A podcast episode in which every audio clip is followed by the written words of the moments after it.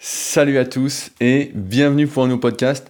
Un podcast comme d'habitude réservé à toutes les personnes qui sont prêtes à tout remettre en question et qui veulent agir en connaissance de cause. Avant de commencer celui-ci, plusieurs choses. La première, la date de sortie de mon premier livre consacré à la musculation pour les pratiquants sans dopage de musculation. Le titre est assez explicite, La Bible de la musculation au naturel, coécrit avec mon ami Julien Vénesson, avec qui j'ai co-animé plus de 100 podcasts directement sur YouTube, sur ma chaîne Body Avenir. Donc c'est exclusivement sur l'entraînement et l'alimentation. Et donc d'ici le 7 juin, il sera disponible. Vous pouvez déjà le précommander, je crois, sur Amazon. Je mettrai un lien sous le podcast pour ceux qui veulent, qui veulent voir. Et je vous avais déjà teasé sur la couverture, que je remettrai également sous le podcast en lien pour ceux qui veulent voir. Je vous dévoilerai dans les prochaines semaines le sommaire exact, ce que vous allez y retrouver. Donc c'est un aboutissement, même si on en a parlé il y a quelques temps, de euh, l'impact de faire un livre économiquement qui est proche de zéro, mais qui est plus dans l'optique de se faire connaître. En tout cas, on en parlera parce que j'ai prévu un podcast sur comment communiquer aujourd'hui, car je suis en train de lire pas mal de livres sur le sujet, dont notamment le Personal MBA, un livre très connu dans le milieu du marketing. Et quand je le lis, j'ai l'impression que communiquer, c'est hyper facile, alors que c'est devenu de plus en plus compliqué. Ce qui nous amène aujourd'hui au sujet de la concurrence. En effet, il y en a pas mal d'entre vous qui sont entrepreneurs ou qui veulent se lancer et qui m'écrivent pour me parler de la concurrence, savoir ce que j'en pense, qu'est-ce qu'il faut faire avec la concurrence, comment il faut la prendre, comment s'en démarquer. Et c'est donc ce que je vous propose de voir ensemble aujourd'hui. C'est vrai que si on analyse la plupart des marchés, euh, donc là on peut parler musculation, mais n'importe quel marché, on a l'impression que tout est saturé, qu'il y a du monde partout, qu'il y a déjà des grands acteurs, que véritablement le monde est bouché. Et c'est vrai qu'aujourd'hui il est assez facile. On va prendre l'exemple des sites internet. Il y a un moment, il y a 15 ans, un peu plus de 15 ans, quand je suis arrivé sur internet, monter un site internet c'était quelque chose. Tout le monde ne pouvait pas le faire, ce n'était pas accessible. Et quand on lançait site internet, bah voilà, c'était une grosse avancée, on était rapidement connu. Alors qu'aujourd'hui, n'importe qui peut monter un petit site internet, donc qui ne sera pas le plus beau du monde, mais un petit site où il pourra s'exprimer, où il pourra communiquer, où il pourra écrire des articles. N'importe qui aujourd'hui peut faire des podcasts, peut faire des vidéos euh, sur YouTube, peut faire des photos sur Instagram. Aujourd'hui, tout s'est démocratisé en tout cas tout est devenu beaucoup plus facile pour se lancer. Et c'est vrai que quand on est entrepreneur et qu'on cherche à être peut-être le plus responsable de sa vie, à prendre soin de soi, à essayer d'accomplir ses rêves, ses objectifs, bah, on peut avoir peur de se dire bah, pourquoi je vais me lancer? Parce que c'est déjà pris, j'ai aucune chance de vivre de ma passion. Je tiens juste à rappeler qu'un entrepreneur, c'est pas juste quelqu'un qui a des idées, c'est quelqu'un qui a des clients, c'est quelqu'un qui gagne de l'argent. Parce que c'est bien beau d'être entrepreneur, mais si on gagne zéro, on n'est pas entrepreneur, on est juste un rêveur ou un artiste qui euh, ne sait pas monétiser, qui ne sait pas vendre son travail. J'en vois beaucoup des personnes comme ça, notamment sur YouTube, qui euh, font énormément, énormément de vues, qui ont un potentiel, de mon point de vue en tout cas, euh, commercial énorme, mais qui n'arrivent pas à convertir. Encore une fois, c'est un ensemble qui fait qu'on va pouvoir vivre de sa passion, de son projet. On en parlera peut-être dans un autre podcast si ça vous intéresse, de tout ce qu'il faut faire pour pouvoir vivre de ses rêves, de ses objectifs, et pas seulement euh, produire pour produire.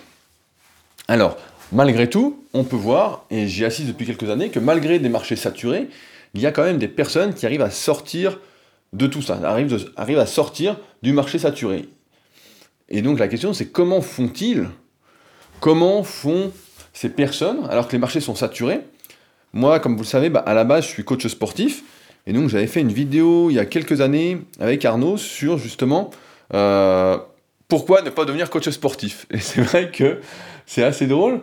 Quand j'ai passé, je crois que c'était en 2004, je réfléchis, je suis plus sur la je crois que c'est 2004, quand euh, je voulais passer mon diplôme euh, de comment? Non, c'était peut-être même avant 2003, 2003, fin 2003 je voulais euh, passer mon diplôme de professeur de musculation. Et je me souviens qu'on on avait été voir une école, et le commercial de l'école nous avait dit Coach, c'est un métier d'avenir, vous gagnez 25 000 francs par mois. On était encore en francs, c'est marrant ça. je me souviens qu'il avait dit ça en francs. Peut-être qu'on faisait encore la conversion par rapport euh, aux euros, qu'on ne fait plus du tout aujourd'hui, du moins euh, plus pour la plupart d'entre nous. Et il disait, voilà, après, après l'école, vous la formation, on va vous trouver du travail, c'est sûr, on sait vous placer, etc.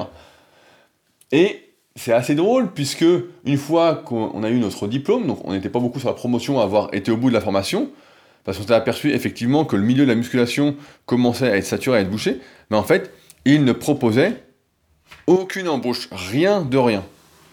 Et il était très compliqué de se différencier, en tout cas sur le marché du travail du coach sportif, du professeur de musculation, parce qu'on nous avait appris les bases, et lorsqu'on sort d'un diplôme avec les bases, bah, et qu'on n'est pas hyper passionné, qu'on n'a pas du vécu derrière, etc., on a du mal, en tout cas, à être différent des autres, du moins sur le papier, quand on envoie son CV, quand on se déplace pour faire un entretien, etc.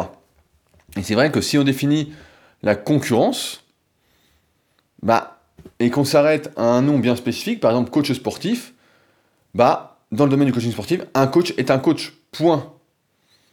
C'est le même service qui est proposé, du moins en apparence, si on prend que le mot, et ce qui change, c'est uniquement le prix. Et d'ailleurs, ça, on le voit énormément dans le monde des suppléments, où il y a une course aussi bien au prix qu'à la qualité, mais qui est de moins en moins mise en avant parce que tout le monde se fournit pratiquement au même endroit, et où on voit que les promesses marketing, en fait, ne suffisent plus.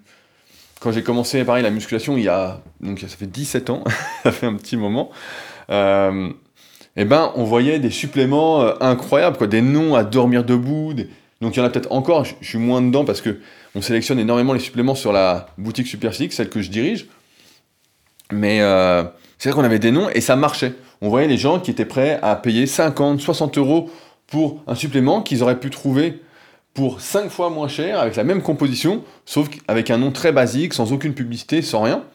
Je me souviens même d'une marque qui avait euh, essayé de jouer sur tous les tableaux. Donc c'est une marque qui existe encore actuellement, qui s'appelle Nutrimuscle. Et à l'époque, ils avaient euh, au moins 5 ou 6 marques différentes. Donc ils avaient Nutrimuscle, qui marchait très moyennement. Ils avaient créé Olympe Sport, ils avaient créé Synergy Max, Francis Benfato Line, et il y avait encore deux ou trois autres marques.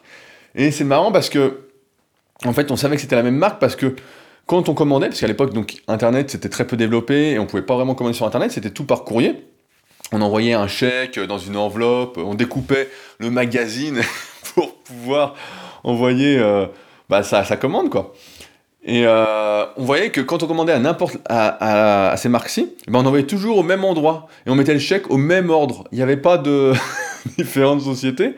Et donc cette marque avait essayé de jouer sur tous les tableaux. Pour aujourd'hui, au final, bah, il ne reste plus que sa marque euh, la plus qualitative et qui en même temps assez discount, puisqu'il n'y a aucun marketing derrière. D'ailleurs, à ce sujet, pendant que j'y pense, petite pause publicité, on vient d'augmenter on vient de mettre en place, ou du moins de mieux communiquer dessus, la réduction à vie que vous avez en commandant directement sur superphysique.org slash nutrition. Donc euh, pour la première commande, si vous utilisez le code YT Rudicoya tout en majuscule, vous avez 10%. Et ensuite, vous avez des points fidélité qui vous permettent d'avoir 10%. À vie sur n'importe quelle commande que vous passerez dessus. Donc étant donné qu'on sélectionne les suppléments en fonction de leur composition, euh, notamment dans la catégorie Best of de Rudy, donc ma sélection, donc euh, vous pouvez me faire confiance pour, du moins j'espère que vous pourrez me faire confiance si un jour vous hésitez à savoir quoi consommer comme supplément, vous êtes un peu perdu. Surtout qu'on vous réserve quelques surprises dont, on dont je vous reparlerai bientôt, dont on reparlera avec Fabrice d'ailleurs normalement très prochainement, d'ici environ un mois. Et normalement ça devrait vous plaire, en tout cas si vous faites de la musculation et vous êtes dans cet état d'esprit de prendre soin de votre santé et euh, de ne pas consommer n'importe quoi. Alors, Maintenant, bien évidemment, si on se place du côté du consommateur et non de l'entrepreneur, bah, la concurrence a évidemment des avantages. Plus il y a de personnes qui font quelque chose, et plus la qualité du service augmente en proportion, c'est toujours comme ça, c'est même exponentiel.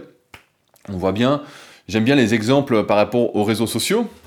Euh, sur YouTube, j'ai commencé en 2007, et à l'époque, franchement, on mettait des vidéos qui euh, ressemblait à rien. Je me souviens, on se filmait avec Yann, avec Coston, donc d'anciens membres de la team Super Physique. Et euh, on mettait nos posings, donc on se filmait, je me souviens, j'avais un petit Canon Xus 40, je crois. C'était le début des appareils photo numériques. On était là en train de se dire quel appareil photo il faut, il y a des petits trucs, quoi. Et on filmait avec ça, c'était pas hyper bonne qualité. on mettait même nos vidéos sur des FTP, sur des serveurs directement, et on donnait le lien pour que les gens aillent télécharger ça. Donc on avait des serveurs FTP par exemple sur Free. Moi je j'étais chez Free à l'époque. Et euh, les gens téléchargeaient dessus directement. Et donc il y avait YouTube qui commençait à arriver, un peu après. Et c'est vrai qu'on mettait des vidéos de. À l'époque, c'était de la top qualité. Et aujourd'hui, quand je les regarde, je dis putain, la qualité était vraiment horrible. Et qu'est-ce qu'on a vu avec la démocratisation de YouTube et cette facilité à se lancer? Bah, des vidéos avec une qualité incroyable. Aujourd'hui, quand je regarde des vidéos sur YouTube, des fois je tombe dessus. Rien que pour les images, je vois, mais je me dis, mais c'est incroyable les images qu'il y a, c'est, fou. Si on prend pareil Instagram, j'ai commencé dessus, je crois, en 2012. Et euh, bah, je prenais mes photos avec mon téléphone. Je sais plus ce que j'avais comme téléphone. Euh, j'avais peut-être un, HTC ou. Enfin bon, le truc faisait des bonnes photos. Et qu'est-ce qu'on a vu avec la démocratisation? Bah, Aujourd'hui, si vous n'avez pas le dernier téléphone à la mode pour prendre votre photo, pour qu'elle soit de la, une super qualité, qu'il y ait du flou derrière, etc. Ou si vous ne faites pas appel à un photographe professionnel pour vos photos, bah, en fait, vos photos sont banales, sont fades, etc. C'est pourquoi bah, maintenant, euh, j'ai un photographe, entre guillemets, qui s'occupe notamment bah, des concours super physiques. Ceux qui font les concours super physiques bah, ont, vu ont eu accès aux photos qu'il avait fait lors du dernier, dernier concours. Et d'ailleurs, il sera là également au concours de Dips qu'on organise le 19 mai. Un petit point là-dessus rapide. On organise donc le concours de Dips, le cinquième de la saison du club super physique, euh, le 19 mai.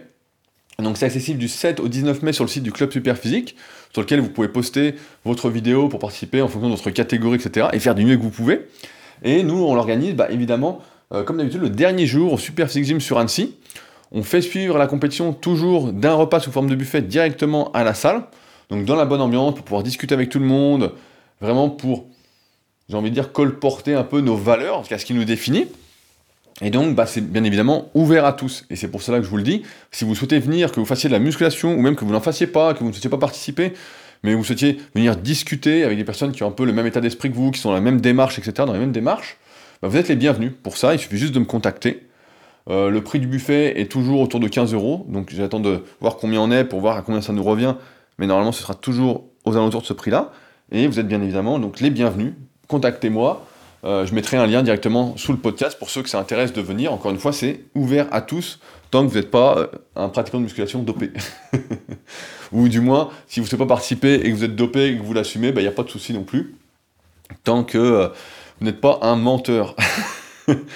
Euh, qu'est-ce que je disais? Oui, sur Instagram. Donc maintenant, voilà, bah, on est obligé de prendre des photographes, ou d'avoir le dernier téléphone à la mode, ou d'avoir un super appareil photo pour essayer bah, d'être toujours là. Alors qu'avant, bah, on pouvait prendre une photo limite dans le noir et euh, ça suffisait.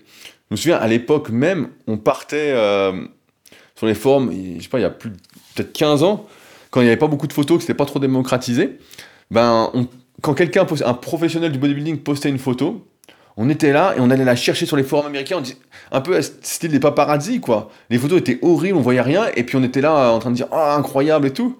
Alors que maintenant il y a tellement de photos. Pareil, avant on en postait une fois par an, du moins à la grande époque euh, de Smart Weight Training Super Physique, au moment de la transition. Comme maintenant, bah, on en poste tous les jours, euh, du moins on en fait beaucoup à un moment, en tout cas pour mon cas, et euh, on les poste tout au long de l'année pour être tranquille. Donc la concurrence, pour le consommateur, c'est quand même quelque chose qui est hyper intéressant, parce que ça fait augmenter la qualité dans chaque domaine. On voit bien même par exemple sur les vêtements, sur... Ouais, les vêtements, on voit maintenant des sites chinois qui vendent des vêtements, mais qui sont dix fois moins chers que les vêtements de marque, entre guillemets, qui nous sont proposés euh, en France, par exemple.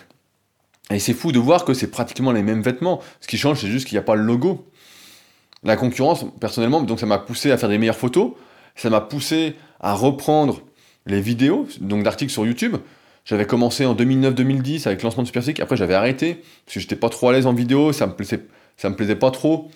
Et donc, bah, j'ai essayé, euh, j'ai repris en 2012 parce que certaines personnes, certains concurrents, entre guillemets, du moins ce que je prenais pour des concurrents, et on va voir après que on a une mauvaise définition de la concurrence, du moins je le pense, bah, ça m'a poussé à reprendre et j'ai tenu bah, jusqu'en 2017 puisque j'ai arrêté les vidéos en tout cas d'explication euh, en dehors de la formation super physique pour euh, la nouvelle année suite au, énorme podcast que j'avais expliqué euh, pourquoi arrêté YouTube en vidéo en dehors des vidéos brutes. Et la concurrence, c'est également voilà, ce qui me pousse aujourd'hui. J'ai fait le compte tout à l'heure. J'ai écrit depuis le début de l'année à peu près 40 articles. Et comparativement à avant, c'est marrant aussi parce que pendant un temps, j'avais une sorte de rubrique tous les samedis sur mon site, donc sur rudicoya.com, où les gens, comme ils m'envoyaient beaucoup de questions par email, je disais, bah voilà, je répondrai à une question par semaine ou deux directement sur la partie blog de mon site. Et donc, je répondais en général assez simplement, 4, 5, 10 lignes maximum, et ça faisait article. Et aujourd'hui, bah, ça ne suffit plus parce que de nombreuses personnes écrivent des articles, donc après, la qualité, euh, le contenu, bon, on en dit ce qu'on veut, tout dépend de d'où on se place. Mais c'est vrai qu'aujourd'hui, voilà, ça me repousse, vu la concurrence qu'il y a, à apporter un grand soin aux articles que j'écris, à réécrire des articles que j'ai déjà faits, euh, vraiment pour qu'ils soient le plus qualitatifs possible. Malheureusement, j'ai envie de dire, ce que gagne le consommateur d'un côté, cette hausse de qualité, l'entrepreneur, c'est ce qu'il perd de l'autre côté. Euh, je regardais un documentaire, c'est quand c'est... Euh, quel jour? On est mardi. dimanche, dimanche, je regardais un documentaire, donc Cash Investigation, justement sur la progression d'un supermarché, donc le Lidl, en France. Et j'ai envie de dire que justement, euh, ce gain de prix se fait à notre détriment. C'est une course en fait à la productivité au détriment de l'humain. Et dans le documentaire, c'est vraiment donc cache investigation sur Lidl. Donc je, je pense qu'il se retrouve sur YouTube. Euh, c'est appelé cache investigation Lidl. Et on y voit quand même des choses assez incroyables on y voit des gens dans ce documentaire qui, sont, qui ont des cadences à respecter. Alors, j'ai les chiffres en tête, de, ça, me, revient. Donc, il devait faire 180, euh, euh, je sais plus, euh, colis. il faisait 180 colis à l'heure, et le responsable de l'entrepôt leur dit Bah non, mais c'est 250 l'objectif. Donc, alors que la personne est déjà cuite, elle force, on le voit, elle court. Et pareil, le travail est tellement déshumanisé que les employés ne parlent plus entre eux, ils ont un casque sur la tête qui leur dit rangez ci, hauteur ci, tant de de cartons de scie, et euh, il n'y a plus du tout d'aspect social en fait. C'est complètement déshumanisé au profit de la productivité. Et en fait, c'est un problème qui existe depuis un moment, depuis pas bien plus longtemps que mon existence. Ce problème pour moi, c'est la mondialisation en fait. Cette course au toujours plus rentable, au toujours plus profitable, au toujours plus capitaliste, qui fait que finalement, on en arrive à détruire de plus en plus les petits commerces, les petits entrepreneurs alors vous me direz, bah, c'est la règle, c'est la concurrence, etc. Mais moi, en tout cas, ça me plaît pas trop. Euh, l'expression on ne prête qu'aux riches, c'est un peu c'est la norme en fait. C'est marrant parce que des fois j'ai l'impression de relire des expressions, de tomber dessus et de me dire mais en fait euh, je saisissais pas bien tout le sens. Et quand je retombe dessus, je dis bah ouais ça y est en fait putain tout était déjà dit quoi, c'est vraiment ça. Et on, le voit bien. Hein. Et rien, comme on en parlait la semaine dernière dans le centième podcast, le changement c'est pas maintenant. Rien de ce qu'on fera en plus ne va changer cela, du moins à grande échelle. Hein. Nous, à notre niveau, bah, on peut faire quelque chose, comme par exemple, on peut recommander à d'autres personnes ce qu'on trouve, qu'on trouve bien. On peut, bah, comme par exemple ce podcast ou des articles. Voilà, on peut agir à notre petite échelle, à notre petit réseau, en disant, voilà, ça c'est bien, ça c'est pas bien, etc. Mais à grande échelle, on va rien pouvoir changer parce que c'est une histoire d'argent en fait. C'est une histoire, c'est que ça, que ça, que ça. Euh, et donc j'en arrive à me poser une question et à laquelle on va justement répondre. Mais euh, la question c'est comment un entrepreneur aujourd'hui qui voudrait s'épanouir peut-il réussir dans ce monde, dans cette guerre du toujours productif ou du toujours moins cher? Alors, la première chose c'est que le toujours plus productif n'est pas possible et le toujours moins cher non plus en tant que petit entrepreneur, euh, à moins d'être déjà installé sur euh, des millions d'euros de pouvoir vraiment se lancer à fond, euh, écraser les autres, etc. Ce n'est pas possible. La course du moins cher, comment ça finit? Ça finit qu'il y a des gens qui, vendent à perte, qui ne gagnent plus d'argent. C'est ce que j'avais expliqué dans euh, le podcast La méthode Amazon, qui, Amazon, pendant des années, a été en perte. Euh, il perdait de l'argent, mais survivait grâce à ses investisseurs qui croyaient au projet, qui avaient été convaincus par Jeff Bezos euh, et ses collaborateurs d'investir, d'investir parce que ça allait marcher. Et leur stratégie, c'était quoi? C'était justement d'avoir suffisamment d'argent, de casser les prix, d'être plus productif, euh, de mieux analyser les données clients, etc. En ce moment, il y a une sorte de polémique autour de ça, mais bon, malheureusement, c'est vers ça qu'on tend. Et pourquoi? Pour bah, justement tuer tous les concurrents. Et on le voit bah, dans le milieu des suppléments. J'ai fait une vidéo bah, justement qui va bientôt sortir sur la formation super physique avec Arnaud sur le sujet. bah, on voit que dans tous les domaines, c'est le cas. Si vous avez beaucoup d'argent, vous allez pouvoir être plus, être plus productif, moins cher, pouvoir perdre de l'argent pendant un moment, s'il faut, pour pouvoir couler toute la concurrence, etc. Et donc nous, en tant que petit entrepreneur, bah, on ne peut pas. On ne peut pas. Et de plus, on ne peut pas également se reposer sur nos lauriers. Il y a un exemple qui était très intéressant, je m'en suis souvenu euh, en préparant ce podcast, c'est l'exemple de Free. Donc Free, le fournisseur d'Internet, de téléphonie mobile, etc. Je sais pas si vous, si vous avez connu, je sais pas quel âge vous avez, mais si vous avez mon âge, vous avez connu ça. C'est euh, à l'époque, on payait des forfaits de téléphone pour deux heures de téléphone euh, à 40 euros par mois, internet limité, etc. Et à un moment, Free est arrivé et a détruit le marché. Donc il y avait trois opérateurs de base, il y avait Orange, SFR et euh, comment? Et Bouygues. Et euh, ils étaient en place, il y avait une légère concurrence, ils s'étaient mis d'accord sur des prix, etc. Donc qui était très rentable pour eux, bien évidemment. Et Free est arrivé, il a complètement flingué les prix au-delà du raisonnable. On voit maintenant des forfaits, euh, limite, je sais pas s'ils sont illimités, à 2 euros. On voit des forfaits 100 gigas à 15 euros. Donc après, sans vouloir faire de mauvaise pub, en tout cas là où je suis, là où j'habite, vers Annecy, euh, Free euh, marche pas très bien. j'ai déjà testé leur forfait, euh, j'ai pas tenu plus de deux mois, parce que la 4G était inexistante.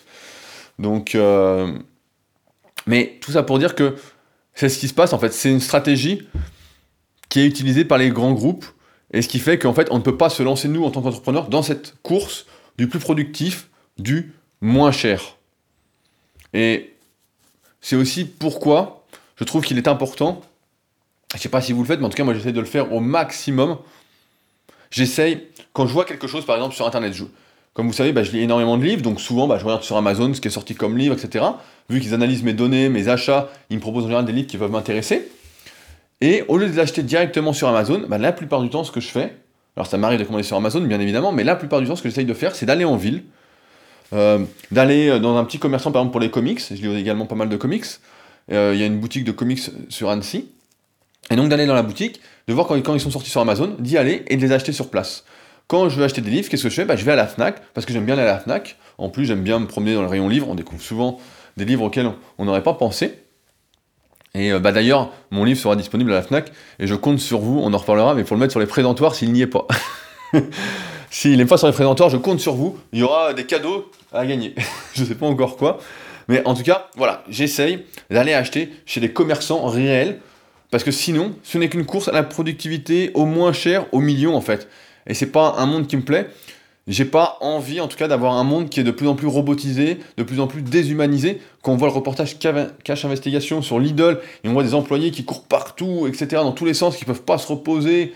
Il euh, n'y a, y a plus d'humanité. En fait, moi j'aime bien quand je fais mes courses, je les fais pas souvent, mais quand je les fais, j'aime bien arriver, euh, discuter rapidement avec le caissier, bonjour, euh, vous allez bien? Enfin voilà, avoir un échange tranquillement et pas une course là pareil. On voit dans le documentaire, euh, ils, sont obligés de passer 30 articles à la minute en caisse, quoi. C'est, un article toutes les deux secondes. Donc c'est fou, en fait, il n'y a plus du tout d'humanité. Et c'est pour ça que je pense que certains parleront de progrès. Moi, je parle de des évolutions. J'appelle pas ça une évolution, du moins pour l'humanité. Où on va peut-être finir dans un scénario à la euh, Terminator avec Skynet, la prise de pouvoir des robots, hein, c'est bien possible, quoi. Donc, euh, maintenant, j'ai envie de dire, est-ce que dans ces conditions, il y, a de la, place pour tout le monde?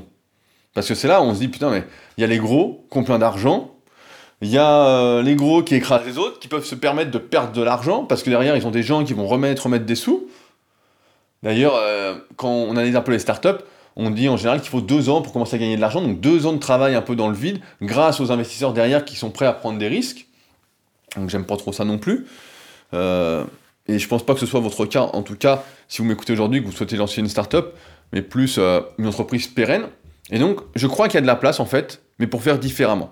Il y a de la place pour faire à votre façon. Si je reprends l'exemple du coaching, si je fais du coaching comme tout le monde, euh, c'est-à-dire faire des programmes sans aucun suivi, sans aucune personnalisation, sans adapter le programme à la morphoanatomie de la personne, sans discuter, sans aspect humain, si en fait je fais tout faire par un robot, on reprend mon exemple, hein, je pourrais demain prendre un...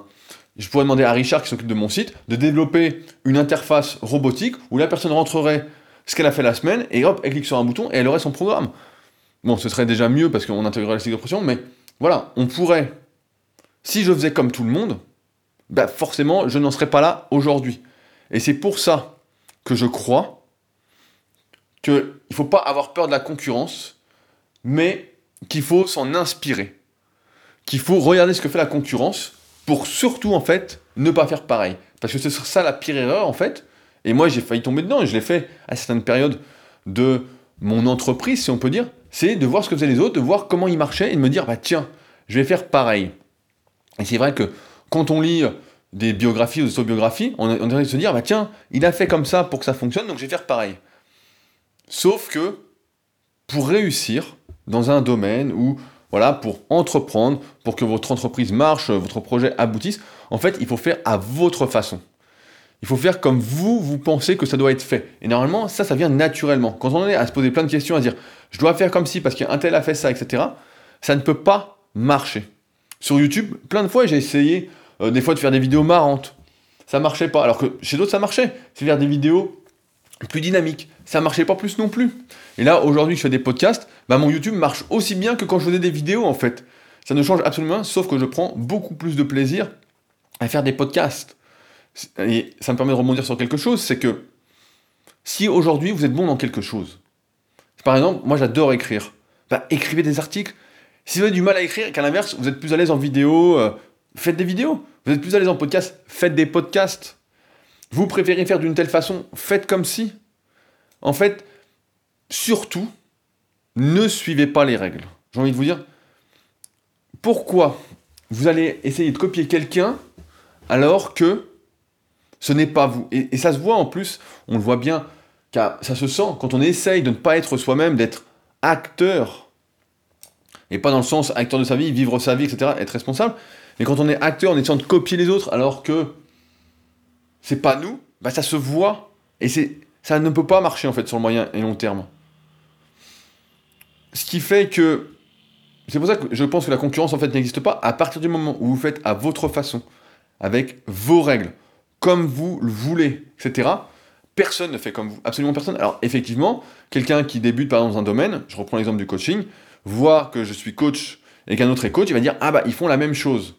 Maintenant, si on creuse un peu, on va se dire ah attends, il y en a un qui fait l'analyse morpho-anatomique, euh, qui fait des formations vidéo, euh, qui a un site, qui vend des suppléments, qui fait ci, qui fait ça, etc. Il va se dire mais attends, il fait des suivis, ah c'est plus des coachings, c'est pas juste un programme, c'est un suivi, nanana. Et là, on se dit, bah ouais, il n'y a pas de concurrence. Et c'est vrai qu'aujourd'hui, j'analyse mon marché, là où je suis positionné, donc je me prends souvent en exemple parce que je pense que je peux être un bon exemple pour les sujets que j'aborde. Comme ça fait quand même, euh, j'ai commencé donc ma première entreprise en 2006, donc ça va faire 12 ans bientôt. Ben, si on parle de musculation, j'ai trois grosses spécialités qui sont l'analyse morpho-anatomique, avec quoi j'ai écrit bah, un livre, j'ai fait une formation vidéo avec des analyses morpho-anatomiques en vidéo, euh, les cycles de progression, donc une invention de ma part euh, que j'avais détaillée de manière pour les débutants dans une partie de mon DVD. Et enfin, la pratique de la musculation sans dopage, notamment avec super physique, et mon refus catégorique du dopage, de tricher, etc., de vraiment mériter ses progrès, de faire du mieux qu'on peut en fonction de soi, etc. Et ça, pareil, dans un monde où beaucoup donc dans le milieu de la musculation, sont dopés et se disent naturels. Dans un monde où beaucoup progressent au hasard sans utiliser le cycle de progression, ne savent pas trop comment ils font pour progresser. Et d'autre part, sans savoir comment personnaliser un programme et sans faire de suivi, etc. Sur le coaching, là, effectivement, je suis différenciable. Et en ce sens, je n'ai pas de concurrence. Si demain, par exemple vous êtes un de mes élèves ou vous cherchez à vous faire entraîner, vous allez dire, bah ouais, je vais aller chercher le mec qui est capable de faire ça. Je vais pas aller prendre quelqu'un d'autre. Et c'est vrai que lorsqu'on essaye de copier quelqu'un, il faut juste se poser une question. Du moins, quand on veut être entrepreneur et qu'on veut gagner sa vie avec ce qu'on fait, il faut se poser la question de est-ce que si j'ai le choix entre l'original ou la copie, qui est-ce que je vais choisir? Et dans 95% des cas, les gens vont choisir l'original. Ils vont pas prendre la copie. Il y en a certains qui vont prendre la copie parce que la copie sera un peu moins chère. Parce que la copie, euh, voilà, aura moins de monde, donc pourra un peu se prostituer entre guillemets, pourra détruire un peu le marché, mais ne pourra pas proposer la même qualité que la personne qui est l'original, parce que l'original, c'est la personne en elle-même. Et c'est ce qui explique, d'ailleurs, dans le milieu du coaching, que beaucoup de coachs, j'en parlais encore hier avec un jeune qui est à ma salle, donc euh, Valran, je sais pas si tu écoutes ses podcasts, qui travaille à Decathlon, qui est en master management du sport, et qui me disait qu'à Decathlon, il y avait plein de coachs, en fait, qui travaillaient à Decathlon parce qu'ils n'avaient pas de travail. Et effectivement, lorsqu'on est coach et qu'on ne fait par exemple que des programmes d'entraînement, il y en a déjà des milliers qui, font ça. Il y en a déjà qui ont 500 000 abonnés sur YouTube. Il y en a déjà qui ont 200 000 abonnés sur Instagram. Il y a des gens qui ont de l'argent derrière, qui font de la pub, qui font tout ce qu'il faut pour être mis en avant. Et si vous faites pareil, bah, vous n'avez aucune chance. Encore plus si vous vous lancez, vous n'avez aucune chance de vous en sortir. Et on voit bien ceux qui sortent, pour reprendre le début de ce podcast, qui arrivent à sortir de ces marchés à forte concurrence. Là, c'est les gens qui font différemment. Vraiment différemment. J'en vois des fois, même dans le milieu de la je, clique sur une vidéo et je dis putain, mais c'est complètement différent de, de ce que font les autres. Et c'est comme ça qu'ils en sortent en fait. Et qui font que ils ne sont pas sur un siège éjectable. Parce que lorsque vous faites la même chose que les autres, vous n'êtes pas à l'abri que Free, que Free ou l'exemple en fait arrive. J'ai un autre exemple. Euh, c'est marrant parce que j'ai regardé hier soir avant de préparer ce podcast un documentaire sur Netflix qui s'appelle Je dormirai quand je suis mort. Alors, euh, c'est drôle parce que je vois le titre et je dis putain, ça a l'air bien, c'est sur un DJ. Et donc je me dis, c'est qui ce mec? Enfin, moi j'y connais absolument rien dans les DJ. Et a priori, c'est un mec qui est hyper connu, c'est Steve Aoki. Et euh, son père, c'est énorme, c'est le mec qui a créé Benny Anna. Donc c'est une chaîne de restaurants aux États-Unis, de restaurants asiatiques. Enfin bon, c'est euh, assez énorme. Et justement, donc il explique, on voit que le mec est vraiment différent, quoi. Il a grandi aux États-Unis, c'était pratiquement le seul asiatique quand il allait à l'école, on le voit sur photos de classe, sur les trucs, etc.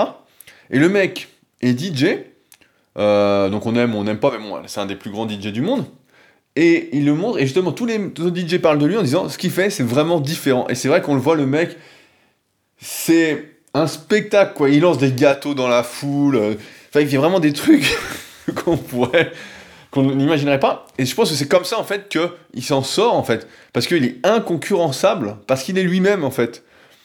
Et euh, j'ai d'autres exemples aussi, donc qui sont marrants. Donc ce documentaire-là, je vous conseille de le regarder si vous avez Netflix. Hein. Je dormirai quand je suis mort. Ça dure pas très longtemps, je crois que c'est 1h20. C'est vraiment euh, hyper intéressant. Alors pour rebondir également un autre exemple, sur les restaurants. Est-ce que vous connaissez des restaurants? Moi j'en connais, c'est pour ça que je vous le dis, qui ne proposent que quelques plats différents, que quelques desserts, mais qui sont tellement spécialisés dedans que c'est délicieux. Et ceux-là, on en entend parler, tout simplement. Alors que celui qui fait, je sais pas, 25 plats différents, bah forcément, il peut pas être spécialiste dans un truc. Il peut pas être euh, bon dans tout. Et ça, on le sait bien. À chaque fois, on va nous dire, ouais, mais si, lui, il est bon dans tout, etc. Non, on a tous des spécialités.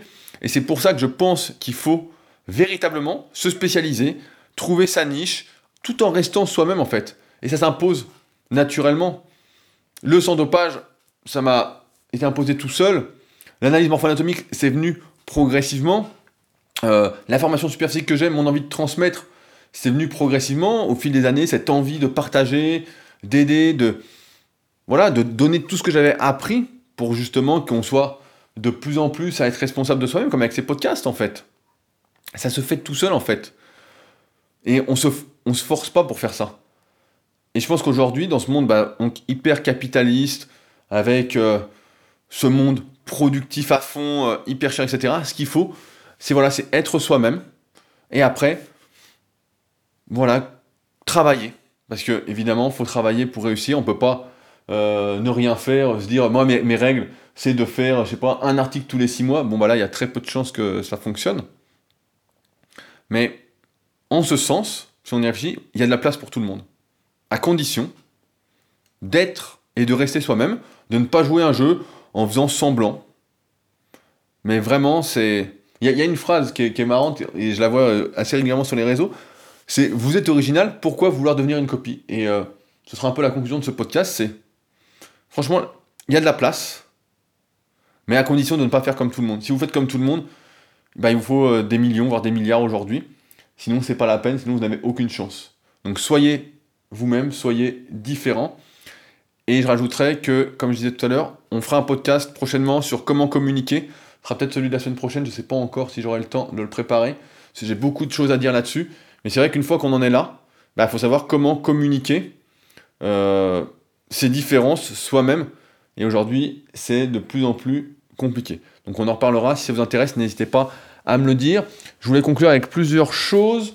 Euh, je sais pas si vous avez vu sur le Superphysique Podcast, donc l'autre podcast que j'anime, euh, avec Arnaud ou Fabrice, on va lancer, on a lancé une petite série d'interviews Superphysique, donc la première était sur moi-même, et on va progressivement, je vais essayer progressivement d'interviewer tous les anciens membres de la team Superphysique, donc pour savoir ce qu'ils sont devenus, parler un peu de leur parcours en musculation, euh, leur façon de manger, etc.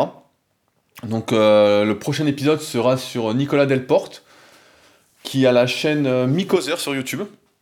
Donc euh, ça va être intéressant parce que ça fait longtemps que j'ai pas parlé avec Nico. Donc de voir un peu ce qu'ils sont devenus. Donc je lance une petite série là-dessus.